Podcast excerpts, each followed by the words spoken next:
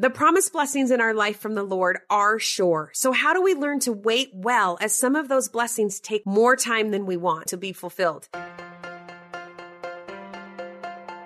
Hi, and welcome to Magnify, an LDS Living podcast where we cheer, inspire, and embolden each other as women and followers of Jesus Christ. We hope to use our influence to make a difference in the world. I'm your host, Katherine Davis, a mom, a seminary teacher, and a grilling enthusiast who loves God. We're all waiting on something from the Lord in our lives peace, patience, a promise that has not yet been fulfilled. Our guest, Heather Johnson, has been studying out why we have those waiting periods and what we are supposed to learn about ourselves while we wait for the Lord to fulfill His promises. She joins us today to help us understand what it means to wait well. Well, Heather, I'm like so excited that you are joining us today. I've heard amazing things about you, so I'm kind of excited to pick your brain a little bit today. well, don't believe everything you hear. Oh, I I do. I believe all the good. Well, you can go with that. but before we get into our discussion, we have a few rapid fire questions to ask you so our listeners can get to know you a little bit better. Are you ready? All right, bring them. Let's hear it. okay. What do we got? I know you're a big runner and you like to do races with your siblings and husband. So, what is the next race you have on your calendar? Okay, so we don't run like on pavement the races that we do are actually Spartan races. So they're obstacle course races, right? so that's why that's our gig. I have no idea because yeah. after you do one, you really question your sanity when you're done. you question. Yeah. How would you even get into that? Yeah. So we started running them. My brothers and I actually started running them a number of years ago. And the next race we have coming up, we switched a couple years ago from the the shorter like 13 mile to what's called an ultra, which is about a 33 to 36 mile race and it has about 60 obstacles. And the next one, we're going for Montana, which is the beginning of May. So we meet up somewhere. Utah's not offering the long race, which is where we usually run it. So we meet up. We're going to meet up in Montana. The three of us will question our sanity for about 12 hours, wonder if we're saying run it, make a lot of good memories, and come back and we'll do it again next year. So that's what's next on the agenda. That's on the calendar. that sounds fun. yeah. That's exactly what people say when we're like, we're going to do this. And they're like, great. Have a great time. I'm so glad that's fun for time. you. I love yeah. that. And it's funny because I am not like a, a roll around in the dirt. Camping is not, I wouldn't choose right. it, that type of thing.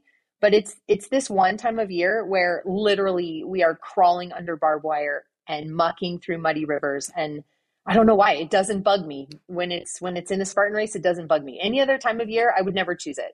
But when we're racing, it's fun. It's really fun, and it's cool to do it with family. That's what's so fun, right? Yeah, I love that. Okay, you also work with families and parents as a marriage and relationship coach, but you have six kids of your own. Yes. I want to know if you had one piece of advice that you could give to parents looking to strengthen their family relationships besides running a Spartan race, what would that be? What would it be? You know, that's actually an easy one for me. If there was just a singular piece of advice, it would be to not make things about us, which would really translate into being emotionally intelligent. If there is one thing that leads to successful families and relationships, it's an ability to manage our emotions it is it comes down to that emotional management and so if if you've got to narrow it down to one thing it would be that one thing that then enables us to do anything we want in a family anything we want in a relationship we can tackle everything if we learn to manage our emotions which means we can't make everything mean something about us be personal to us so that would be the one piece of advice if i only can give one that would be it oh i love that well, I'm excited to kind of ask you a little bit more about that. But here's my last question for you. We are approaching spring and hopefully the weather is going to get a little warmer. What is something fun that you are looking forward to doing with your family? So, as soon, I guess it's more summer, but one of our favorite things to do is golf together and also just be at the pool. I grew up in Southern California. And so, as soon as the sun comes out and the pool is open, it's the closest I can get to salt water.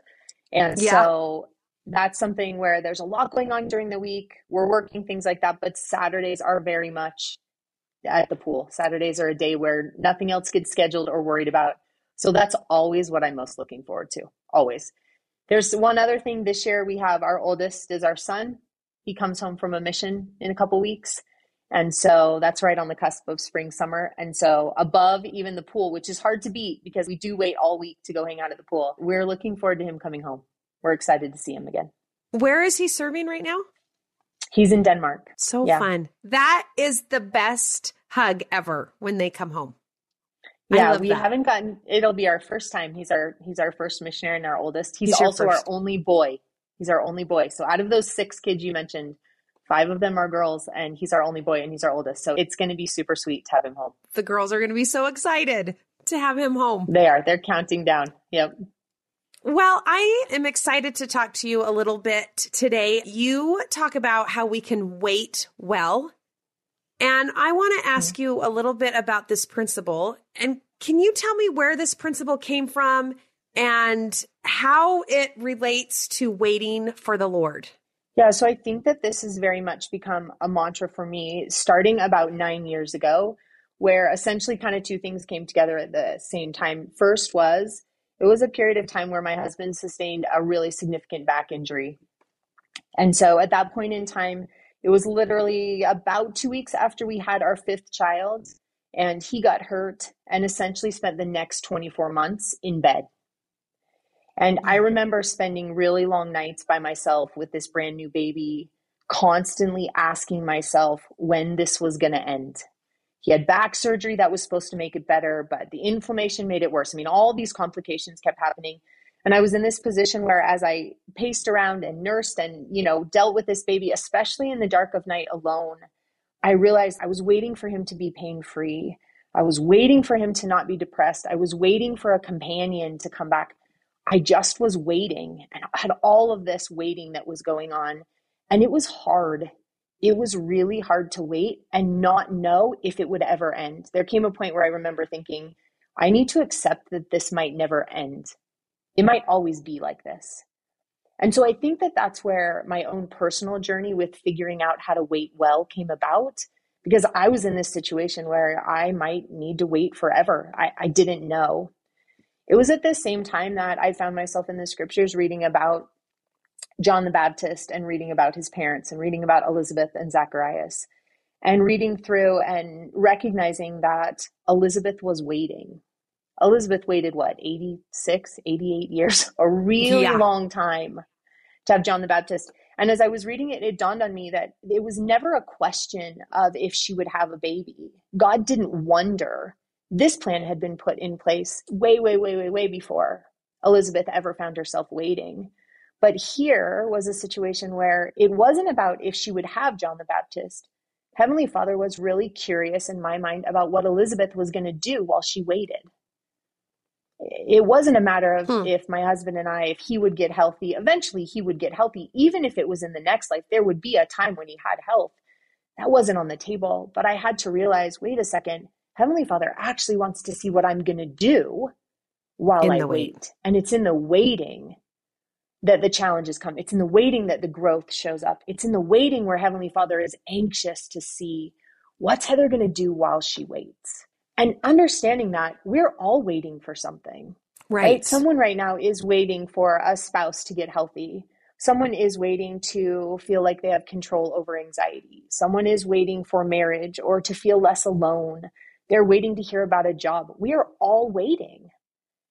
And it isn't that Heavenly Father doesn't know the plan, He knows the plan perfectly. I think it's that He's anxious to see what we're going to do while we wait. And Elizabeth shows us that, right? In the scriptures, we come to know, we come to know what she did. She was righteous before God. She walked blameless. She and her husband got closer together, right? She spent her life really faithfully serving the Lord. It says those things in the scriptures. So it put me in a position where I had to kind of do a gut check and go, okay, well, Heavenly Father knows how this is going to end up. But what am I going to do while I wait? I got to figure out how to wait well. And I think you're right. We are all waiting for different things, whether mm-hmm. that's for children or waiting for things for our children or waiting for health or promised blessings. We're all waiting for a promised blessing, knowing eventually we will receive mm-hmm. those blessings. But I like that idea of waiting well. So, as you've thought about that, and as you've thought about Elizabeth, what are some principles you've learned about how to wait well? Because I like that idea, but how do we do that? What does that look like? And I think sometimes we answer this question by saying things like pray or read your scriptures. And I love those answers and they're right answers. But sometimes they become very cliche where I can pray all I want and I'm still waiting. and yeah. so I think sometimes those answers leave us falling a little bit short. So I know for me, I think there's a couple things that are super important. One of them is to be like Enoch. And what I mean by this is if we remind ourselves of the story of Enoch, Heavenly Father essentially wants to use him and wants him to be of service to him. And Enoch says, I'm not good enough. I'm what slow of speech and people don't really like me and I don't have a lot of experience. And he doesn't feel like he's able.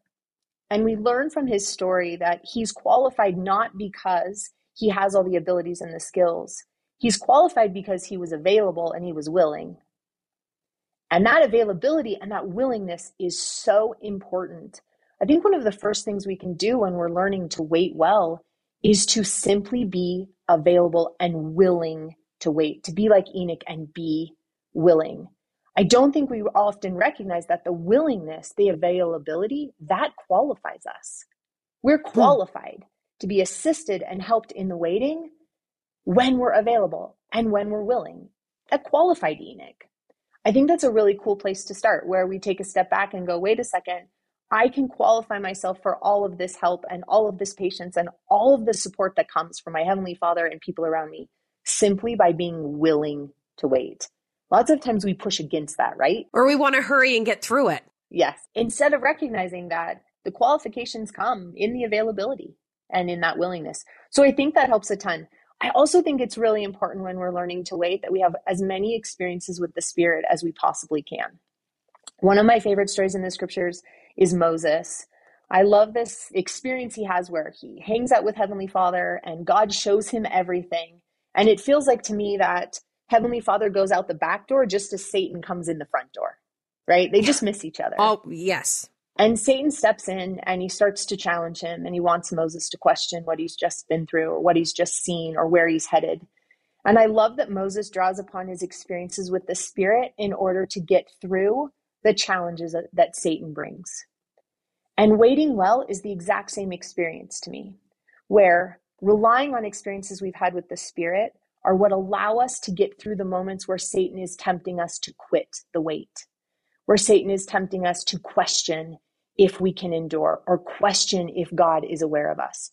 I mean, when we're waiting, that's one of the first things we do is we start to question if God is aware. Right. right? At month 18, when my husband still is hurt and in bed, it's really easy to wonder if God has any idea what our family is dealing with and if he's going to attend to us. But relying on the experiences we've had with the Spirit allows us, just like Moses, to get through the times when we wonder, to get through the times when Satan is tempting us. To think these experiences with the Spirit and cultivating them, whatever that looks like for us, is imperative to wait well because we can utilize that. It is such a beautiful tool to use when we have Satan tempting us to not wait well. So I think that's something else that's really, really, really important when we're waiting. So I have a question about that. So you talk about like cultivating those moments where we feel the spirit. What if at month 18 it's hard to feel the spirit? What do you do then? Yeah, in those situations, and we all face them, right? Especially when we're trying to wait well. We find ourselves in this position where we have to make a decision again. We can rely on times in the past when we felt the Spirit to help us carry through. But I think this is where it's so vitally important to start managing the emotions that we experience. Because what happens is we tend to think that we need to feel something in order to do it. And society is actually giving us this message all the time, right? That if you feel it, then go ahead and do it. But if you don't feel it, then you shouldn't have to or you don't need to. And so hmm. this is where we're going to fall back on the values and principles that we subscribe to. And we're going to recognize and trust that the feelings we're looking for manifest themselves after we act instead of before. And that's what gets us through these moments when we don't feel like doing it, like waiting well. When we can't rely on those feelings of the spirit from the past, we're going to rely on the values we subscribe to and follow through with them. We're going to do the thing that needs done because we believe it's a right thing and then the feelings show up. So let's do some examples yeah. of this so that it makes a little bit more sense, right? A really good example of this would be serving someone. Have you ever had the prompting that you should or the thought that you need to serve someone, but you don't feel like it? Oh, yeah. I do. Yeah, all the time, right? I feel this when someone reaches out and says, Hey, can you take dinner to this family? And then they follow it up with, There's 12 of them. Can you do it in 30 minutes? And I'm sitting in my office and I haven't left yet, right? And although I believe in service and I also want to be very dependable, I don't necessarily feel like figuring that out in that moment. Yeah. Right? Yeah. So if we only went off of how we felt, a lot of us we we wouldn't serve that much if we went off of how we felt. Yeah. So instead in those moments, we serve because for me I believe in being dependable and I want to follow through with those things. And without fail, without fail after I drop off that meal, I am filled with gratitude for the opportunity that I had to serve. And I even find myself asking Heavenly Father to give me or to request that of me again, which is so weird because when I was asked to do it 30 minutes earlier, that's not how I felt. The feelings come after the actions when we're stuck like that. But we're quick to wait around for the feelings, and because they're not there, we don't ever act. So we want to reverse that, right? Yeah. There's another example that maybe many of us have felt where you have a baby who cries in the middle of the night. Okay, what do you feel like doing at three o'clock when one of your kids cried for food? Me, I want to like tap my husband, roll back over in bed and go to sleep and yeah. say, "You go do it." yeah, that's exactly right. We we feel like sleeping. Yeah. We feel like staying in bed. We don't feel like getting up. Okay, but we get up. How can we get up? We get up because getting up and attending to that baby follows the value system that we subscribe to. It supports it. And then we have an experience where we get in there and we change them and we feed them and we swaddle them and we get them back to sleep. And we find ourselves thanking our Heavenly Father for the feelings of gratitude and connection and closeness with that baby. But those feelings didn't show up until after we did the thing. Yeah. And so when we find ourselves at month 18, we have to start doing things because they line up with where we want to go and the values we subscribe to trusting that the feelings manifest themselves after those actions. Up to month 18, we've been able to rely on those feelings that have come from past experiences with the Spirit. But sometimes it's hard to hang on to that. And so that's when that value system takes over. We follow through with that, and then we get those feelings. But we have to act first. And so that's how we can navigate those situations when we feel like it's hard to rely on the feelings of the past. That's so good. You were talking about Moses and Satan coming in that back door. And I also think Satan's so good at one thing that he always tries to do is he's like, oh, Moses, son of man, like always trying to take away our divine identity and our purpose. And I'm just wondering what you've learned about waiting well that has taught you about your divine identity and your divine worth.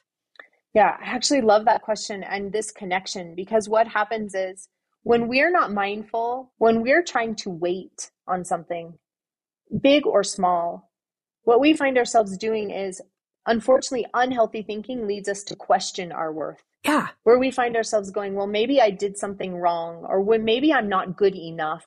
Maybe this has something to do with me. And we're really quick to make the waiting mean something about us not being enough instead of recognizing that waiting is actually part of our existence here on earth. It's part of being human. It's part of our human experience. Waiting is. But when we don't manage those emotions, our mind starts to tell us that the waiting is because we're not enough. And so we question our worth and we question it so quickly. It's funny how we immediately go to right. and I'm not enough space. Yeah. And make the waiting mean something about us. But the waiting doesn't have to mean something about us. Why do we do that? Why do we go so quickly to make it mean something about us? It's this easy space we go to because we're trying to come up with some sort of solution for why it's happening. And we don't actually know. We, we can't pinpoint. And so to manage that anxiousness, we go very quickly to, well, it must be about me and I can control me. So I'm going to go ahead and try to be perfect or do it different. Hmm in order to manage the anxiousness I feel about the fact that I'm still waiting on this and it's still a challenge. And so part of waiting well is not making it about us that way, is not questioning our worth. The scriptures are full of such cool examples of not making it about us, of this space of worth, right? Yeah. My favorite is when we have the story of Satan tempting the Savior. And I don't know about in your Sunday school classes, but in mine over the course of my life, anytime we talk about this story, we're very quick to talk about the different ways we're tempted. Right. Physical and yeah. Yeah, we do that really quick, right? But the thing that I actually take from that story is that Satan tempted the Savior the same way every time. He started every temptation by actually saying to him, If thou art the Son of God. And again, if thou art the Son of God. And a third time he questions him. When Satan wants the Savior to fall, he questions his worth. And it is the exact same thing he does with us. When he wants us to give in, to quit, to not endure it well, he questions our worth. He tries to get us to question if we're enough. It's Satan's tool. And so recognizing that it's Satan's tool is so helpful. We can call it out and say, hmm. I know what this is. I know where this is coming from. And once we can call it out that way, we can do something with it when we recognize it. There's also that secondary part to that story that I think is so powerful, where the Savior responds to Satan the same way every time. His response is always, and so it is written. And he goes back to the scriptures yeah, again. scripture. yep, and back to the scriptures again. And I really love this idea of coming to understand our worth. And the Savior teaches us where to do that that if we spend our time in the scriptures and come to better know the nature of our Heavenly Father, us being created in His image means that we then can better understand who we are because we're created in His image that way. And so looking at it that way and recognizing, okay, Satan's the one who wants me to tell myself that the waiting is because I'm not enough. That's a tool he uses. If he's going to use it on the Savior, we can guarantee that he's using it on us. And it's every day. Yeah, absolutely. It's everywhere. Let's do some like outside examples and see it a little bit. This would be a situation where maybe we've made dinner for our family and we ask if somebody wants seconds. And they say, no, thanks, I'm full. But we hear, you don't like my cooking. right. Right? Which turns into, I'm not a good cook. Right. Which turns into, no one around here appreciates me. I'm not a good mom. Which turns into, I'm not a good mom. Which turns into, I'm not enough. Now we've just questioned our worth. We've made it about us. If we're not careful, we do this everywhere. So when we look at the scriptures again to kind of back this up, we can start with our Heavenly Father who loses a third of his spirit children. And nowhere do we ever imply that it was because he wasn't a good enough Heavenly Father. Or that maybe his plan wasn't sufficient. Or, I don't know, maybe he needed different representation, right? Instead, we recognize yeah that that third had agency. And it doesn't mean anything about God being enough, right? We can do it with Lehi, who's got Laman and Lemuel, and he's got right. Nephi and Sam, and they're in this same situation where I don't know. In my mind, Laman and Lemuel started all the world wars. Anything bad that's ever happened all started because an angel wasn't enough for those two boys, right? yes, but sometimes I feel like they kind of get a bad rap. I do too. I do too. We can see it that way, right? And we never imply, though, or look at it and go, well, you know what? Maybe Lehi was a bad dad. It isn't about him, right? We don't look and say, well, maybe if he would have let them stay in Jerusalem, or maybe if they could have kept half the gold and silver, then maybe they would have chosen different. We recognize that there's agency there, that it's a part of the plan. Hmm. So then I think as women, we find ourselves in this position where we go to, okay, but yeah, if I just did it perfect, then I'd be okay. Then I wouldn't have to wait. Then my husband's back would be better, or I would get the job that I need, or I wouldn't deal with and have to wait to not feel anxious anymore. And we actually have an example of that also. If we look at the Savior, the Savior actually did it perfectly. He did it perfect. He taught people just like we sit next to people. He taught them, and when they were done, he said, Will you come follow me? And they said no. Never once do we or do the scriptures imply that it was because the Savior taught it wrong or wasn't enough, ever. And we know it can't be that way because we have that testimony that he was perfect. We know he did it perfectly. And still, part of the plan was that they get to choose. Part of their mortal experience was that they get to choose. And when we're not managing our thinking, we go to this place that we're not enough and we make it about us. And as soon as we do that, we lose our ability to wait well. It gets so clouded and we get so defensive about trying to figure out and solve it that we don't realize that waiting isn't challenging our worth. They're not connected in any way. We could do it perfect, which perfect is just being afraid to fail. And still, we have to wait even if we were perfect, just like the Savior who did it perfectly, and still they didn't follow him. So, is that you talk a lot about managing our emotions and controlling our thoughts, and even that was your one piece of advice that you would give your children. Is that the first step in controlling our thoughts? Is is questioning what that thought is, and then questioning if we're making it about us or not? Yep. Always the first step is to go to where we're, we are in our heads and managing what that narrative is, right? We tend to think that our feelings are facts, but our feelings are byproducts of how we think. And so when we make sure that those thoughts line up with our values, which me not being enough, that doesn't line up with my value system. And so anytime the way we're talking to ourselves or the way we're thinking in our minds don't line up with our values, we know that they're unhealthy. We know we want to make a change with that. And so looking at it and recognizing, okay, I know my worth.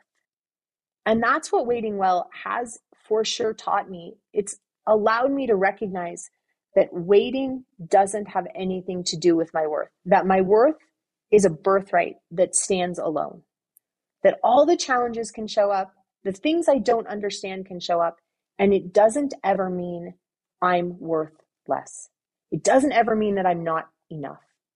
It does mean I'm facing a challenge. It does mean that something's hard but it doesn't challenge that space of being a daughter of God and that being a daughter of God mm. is enough.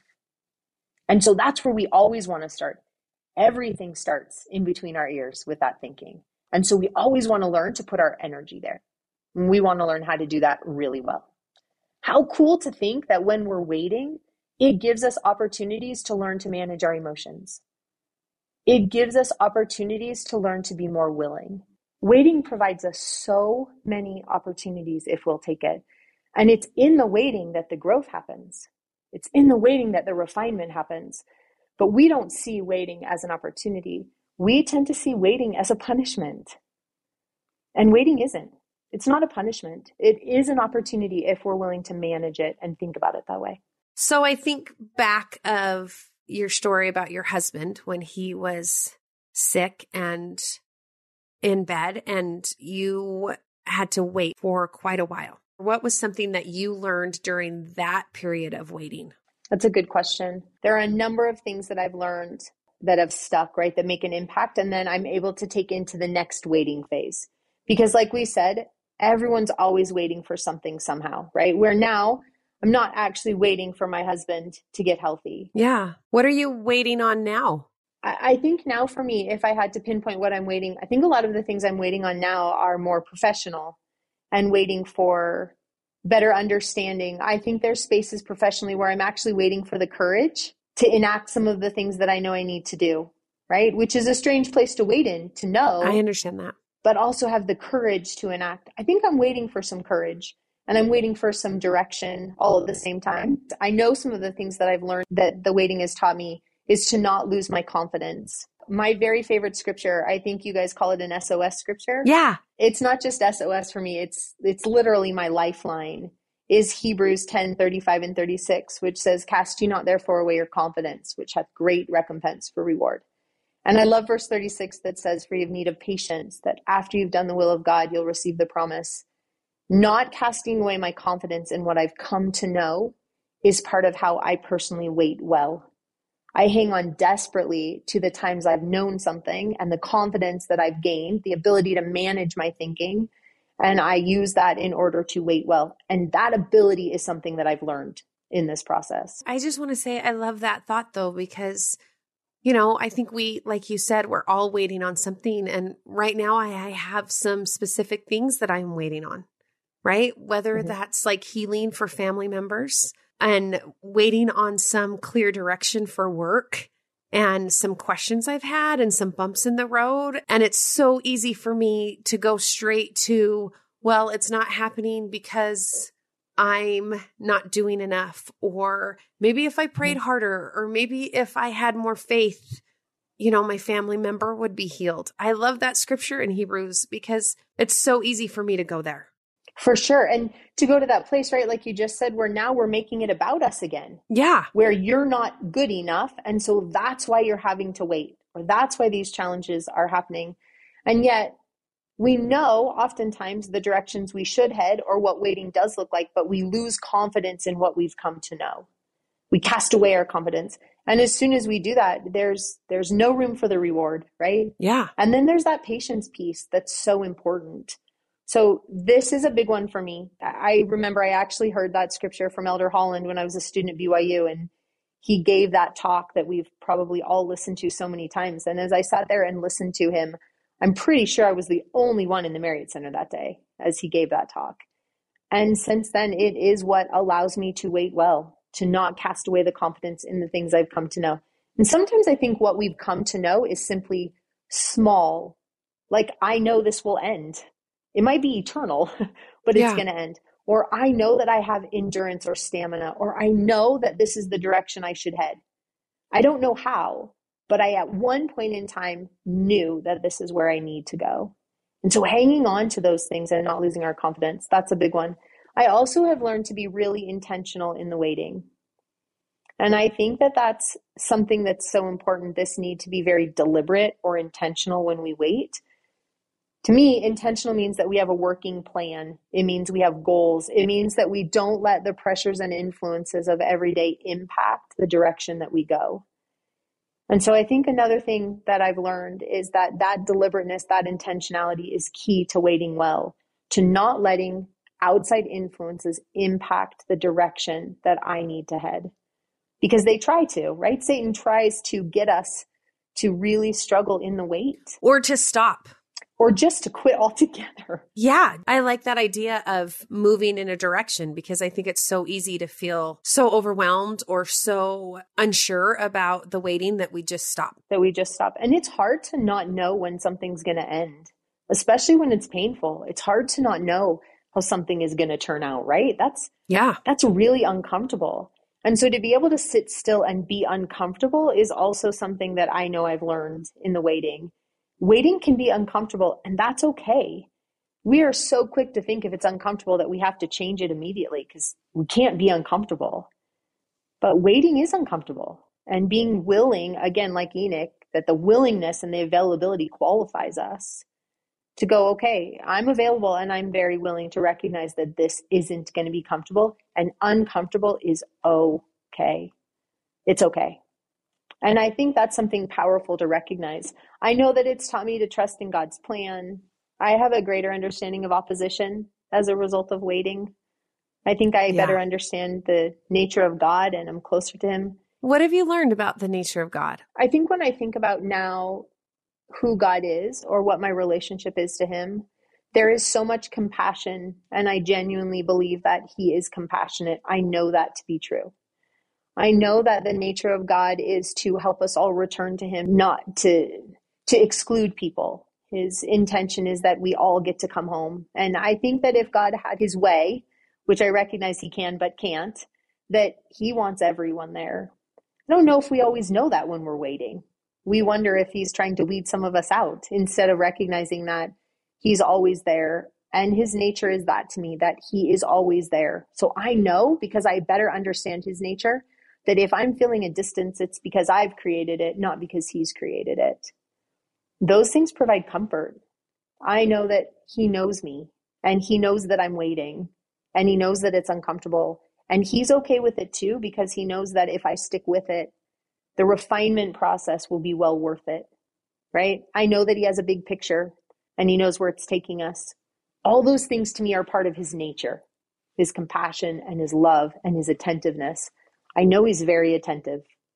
And I appreciate that waiting has taught me those things. Well, and how powerful, right? That we can really come to know our Heavenly Father and our Savior in the wait. That waiting is part of the plan. And it doesn't mean that I don't think we'll ever come to a point where we're like, yes, I, I hope I have to wait longer. right? Or Heavenly Father, give me more things to wait for. I, I don't think, I mean, do you? I don't think we'll ever get to that point where that's, you know, we're begging for the wait. Yeah, no, I I do not think so. at all. But I love that idea of recognizing, like you said earlier, when that wait has come. Can I recognize it? Can I accept the wait and not fight against it? And given that we're all going to have to do it, and we've all already done it, and it isn't going anywhere because our lives are not on demand, right? They're not where we have a, a, remote and we're like, yep, this is exactly, and I'm going to program exactly how I want today to go. Given that we're all going to have to keep doing it, even just simply waiting for the Savior to come again, we might as well put our energy into figuring out how to do it well. We might as well put our energy into growing while we're waiting, given that we're all going to have to wait. To use that time in a way that benefits us instead of that makes us miserable. And I think sometimes even just that helps us be willing and available to wait. Yeah, then that waiting becomes sacred time. And I often think of the waiting when God cares more about our growth than he does our comfort. And I think for me, those waiting periods are not comfortable, but that's where I can grow. I don't know if we could grow if we weren't waiting. I mean, if we put growth and comfort, if we put all those things together, I'm not sure how much growth can happen when we're super comfortable because we're not seeking it. It's in the fact that we're at a deficit that we go look for ways to grow or that we ask God for help, that we seek Him out because we need the help because it's uncomfortable. When we're comfortable, I don't know how many of us are are running to grow because things feel real good, so we don't feel like we need to. Right. Well, I have loved our conversation. I especially I keep thinking about what you said about not making it about me. And I think I do that a lot because I like to change things and if there's something that I can control or manage better, then it's it's me, right? I can do it. And so we love to end every episode with a small and simple challenge for something that we can learn or something that we can implement through the week. So what is your small and simple challenge to us that can help us wait well? Okay, so let's actually make that our challenge to not make things about us. Let's take the challenge all together to not put waiting next to our worth, right? To disconnect those two things.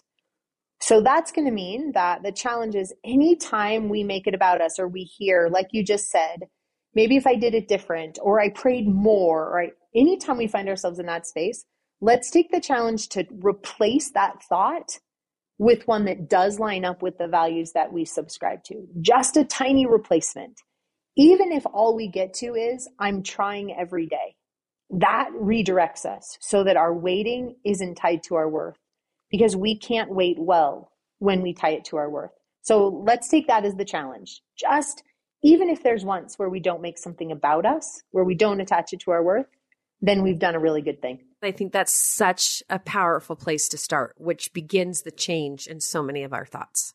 Heather, seriously, thank you so much It's so fun to talk to you. This has been fun. This has been great.